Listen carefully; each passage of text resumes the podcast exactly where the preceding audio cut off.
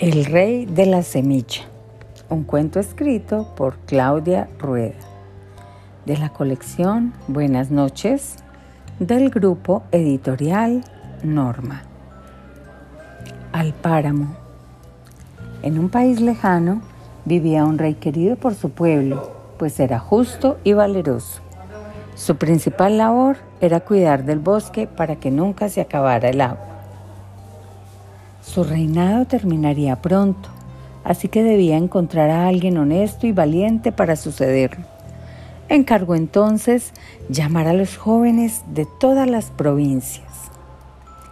Estando reunidos, el rey explicó que elegiría entre ellos a su sucesor, pero antes le entregaría una semilla y una maceta a cada uno. Los jóvenes debían sembrar y cuidar la semilla al año siguiente regresarían para mostrar los resultados.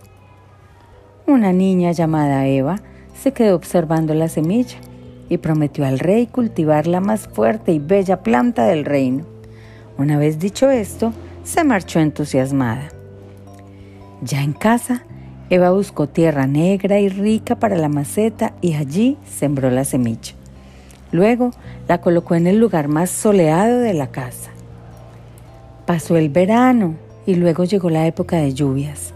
Durante todo este tiempo, Eva cuidó de la semilla, le hablaba y le cantaba, pero no germinaba.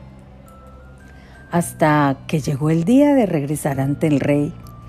A pesar de no tener nada que mostrar, Eva sabía que debía presentarse.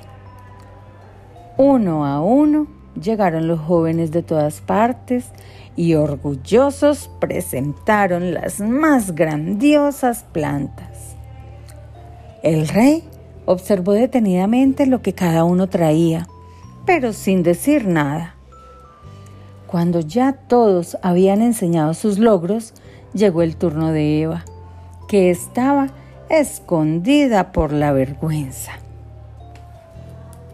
Eva sacó valor para mostrar al rey la maceta vacía. Se excusó y explicó que había cuidado la semilla diario, pero nada había crecido. Cuando Eva se volteó para retirarse, el rey la llamó y le dijo, Eva, tú no me has fallado, tú vas a ser mi sucesora. Todos los presentes armaron una gran algarabía, mientras Eva continuaba muy confundida. Finalmente, el rey logró que se silenciaran para así poder hablar.